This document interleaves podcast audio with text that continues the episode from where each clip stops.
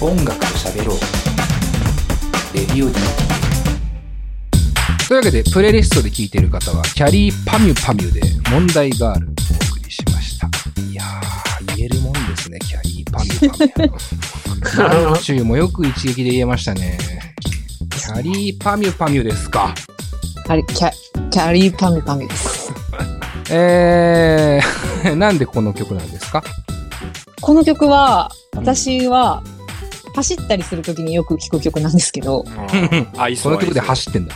そうこのう曲、んうんうん。この魔法少女みたいな、うん。うんあの、世界観がすごい好きではい聴いてるんですけど、歌詞をよくよく聞くと、うんなんかこう、この曲の中に出てくる嫌なやつうんうんうんなんか、人を責めちゃうとか、うん。足を引っ張っちゃうとかうん、うんなんかそういうことをやっちゃうな、私って思ってて、ああ、なるほど。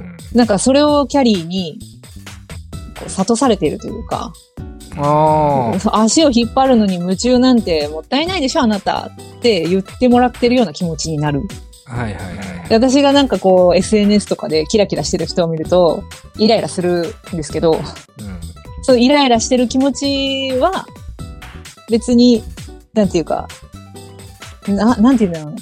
イイライラしてもしょうがないじゃんって思わせてくれるというか、なるほどね。そうそう。それで、こいつムカつくんだよなとかって言う方がうんもったいないし、うん。うんで、その、私が羨ましがっている、そのイライラさせられ、させているキラキラした人は、キラキラした人で、普通にこう、ただキラキラしているだけだったり、うん。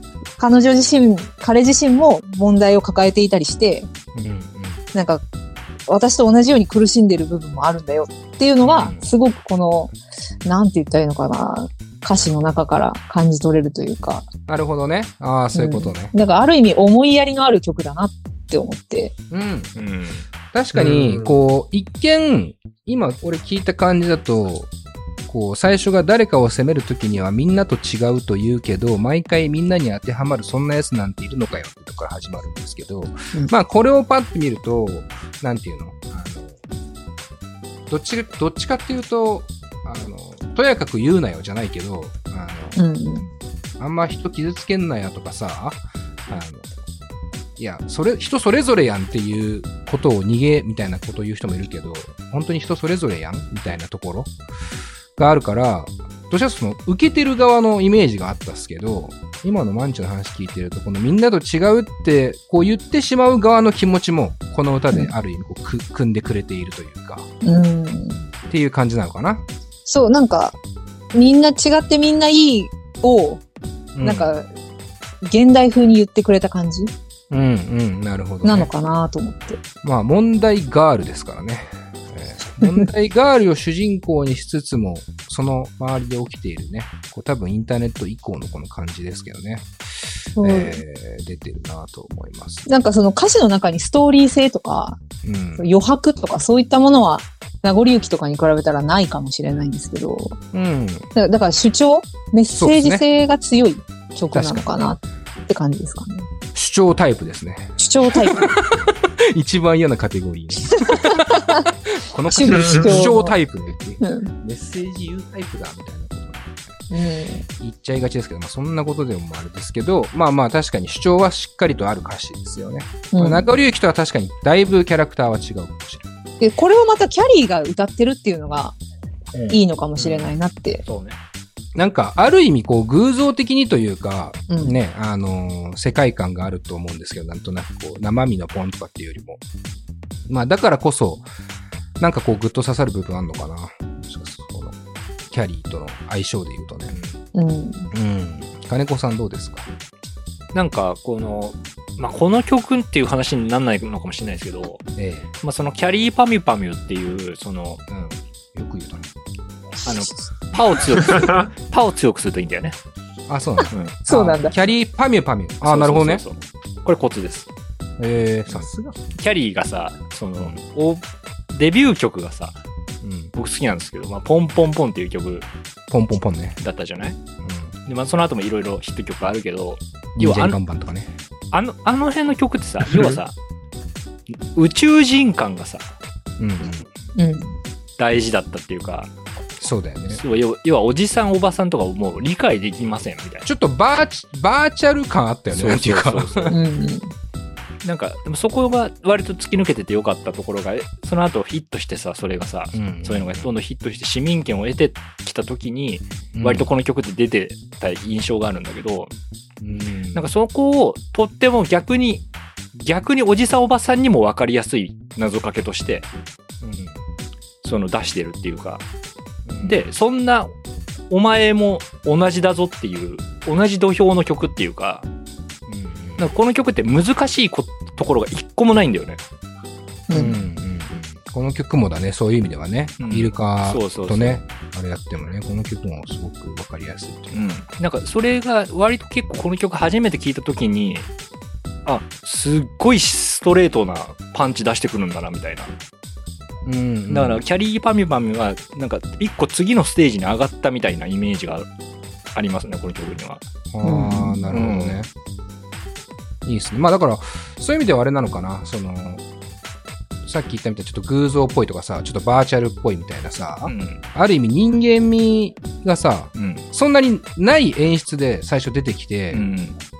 るからこそ、このある意味人間らしい言葉をうん。ポンって出したときに、ちょっとこう、老若男女に刺さり始めるというか、そうね。だから私は問題があるけど、うん、私は私でちゃんと人よみたいなさ、そうそうそうところ。うんうん。そしてそんなあなたは問題はないのっていう、うん。ね。とってもシンンプルないいやりとりの。仕方ですね、うん確かに。うん。岩ってどうですか？ああ、いや、その、出てましたけど、最初の、誰かを責めるときにはのところが、ええええ。おーって思いました。おーって思ったんだね。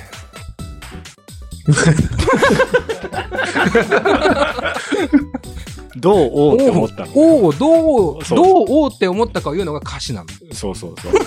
まあそれを考歌察してる詞じゃないからいいんだけど。みんなと違うと言うけど、毎回みんなに当てはまるそんなやつなんているのかよ。にね、はい。おーだよね。確かにそうだなって思います。いいっすね。しっかり納得したの。確かにそうだよ。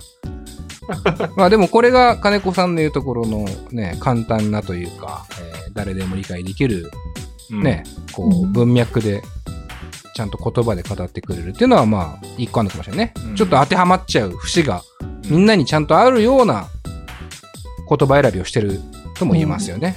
でもなんか、ただ刺すだけじゃなくて、ふざけてるところもちゃんとあるじゃないですか。うん、確かに。なんか、メイクアップしたいやいやいって言ってみたりとか。この、僕が一番言いたいのはこのしたいやいやい問題ね。。いやいやい問題ね。したいやいやい問題。うん本当に。誰が最初にやったの？白状して。そ うないやいやい問題。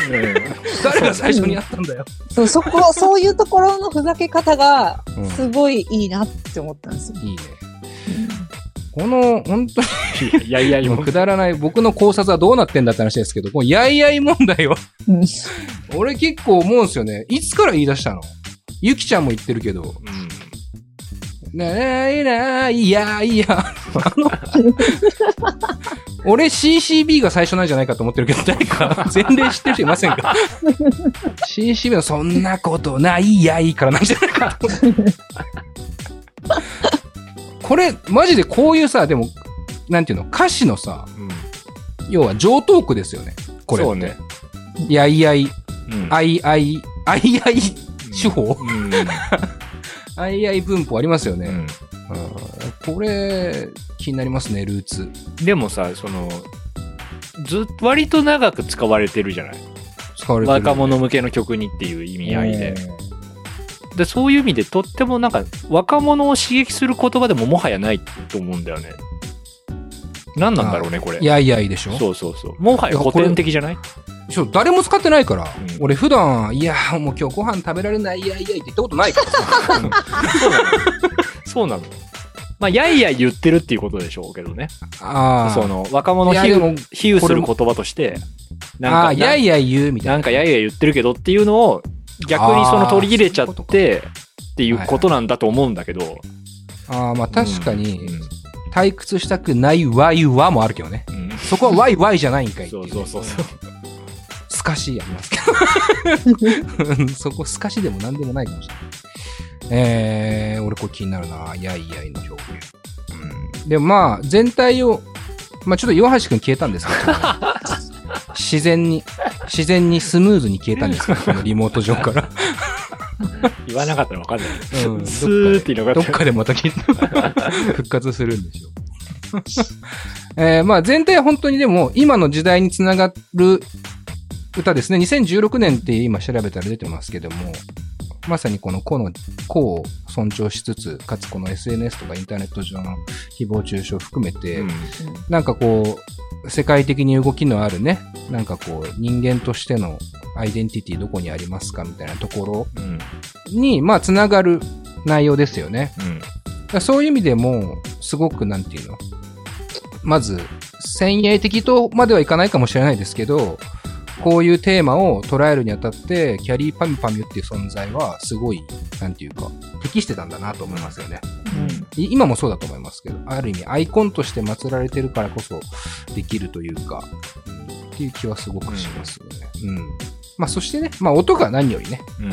中田康隆さんですけど、まあ、えーまあやはりこう現代的というかっていうところで時代性も含めて、まあ音楽サイドで言うとかなり時代性はね、象徴するような音を最初からやってますもんね、この人はねうん。海外にも通用するというか、ワールドワイドに評価で、評価されるような音作りを含めてやっているか存在感と。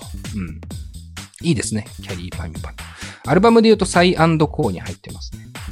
うん。ぜひ皆さん聞いてみてください。キャリーの歌詞を僕はちゃんと見たのは初めてかもしれません。でも結構問題があるものですけど、ええなんかね、引っかかる歌詞いっぱいあったりするんですよ、キャリーは。聞いてたら。うんまあ、それはわかるわかる。あと、うん今回改めて思ったのは、うんうん他の曲も多分そうなんじゃないかなって思ってるんだけど、こうやって歌詞を見追っていくじゃん。うん。うんそのひらがなを使うっていう、その手法。これ多分漢字、直せるところ全部漢字にするとするじゃないですか。うん。そうすると結構多分印象変わるんだろうなっていうか。そうだね。うんうん。問題があるの問題を漢字にしたら、なんかあれですもんね。変拍子多めなインディーズバンドでやってそうですよね。わかんないですけど。あと、私を私って言ってるあたりもなんかこう、ああ、そうね。ちょっと、ああ、そうですね。なんかその辺の感覚もなんかこれって多分 J-POP ならではの楽しみ方だなって思っていて、確かに。うんその、うんこれを漢字にするとか、あえてカタカナにしようとか、うんうん耳ではわからないね。そうそうそう。えー部分ではありますからね。すごいこれは面白い。うん。うん。まあ本当に全体的にキャリーパミュパミュという存在をしっかりとこう、フックアップさせるためのというか、うんえー曲なり歌詞なりタイトルなり使い方になってんのかな確かにね。だからこうやって見るとさ、漢字の部分うんがすごく逆に強く感じるんですよ。メッセージとして。うん足を引っ張るのには夢中とか、うん機械みたいに生きてるわけじゃない。こう機械は漢字なんですよね。うん。うんでも私問題がある。これは問題はひらがななんですよね。うん。だからなんか意外とこの、なんか指したいところを明確にしてるのかなとかもなんとなく思ったり、なるほど。考察としては。そしてあれだね、すごく確かに、今、改めてですけど、繰り返しは多いんだね。まあ、このリフレインさせるっていうのもある意味言葉のね、伝え方として手法としてあるかなっていう気はします。これもまあ音楽性かなそのリフレインに関して言うとね。あのあるある意味こう、四つ打ちのこう、ドスドスっていくものだから、こう、ノリよくどんどんどんどんリフレインできるみたいなね、うん、感じありますよね。なんかこういう風に今歌詞を考察してるとあれだね。本人と話したくなりますね。え、実際どうなんすかみたいなさ。うんこれだからゲストを含めたこの回は、おそらく、いずれやるんでしょうね。うん。やりたいね。はい書く側の人の意見はかなり聞いてみたいなとますね。さあ、というわけで、えー続いては、イワッティなんですけども、イワッティちょっとスムーズに消えてしまったので、えー僕が曲紹介をして、ね曲明けで戻ってもらいましょうんはい考察から戻ってくるかなと思います。それでは聞いてください。金子綾乃で序章。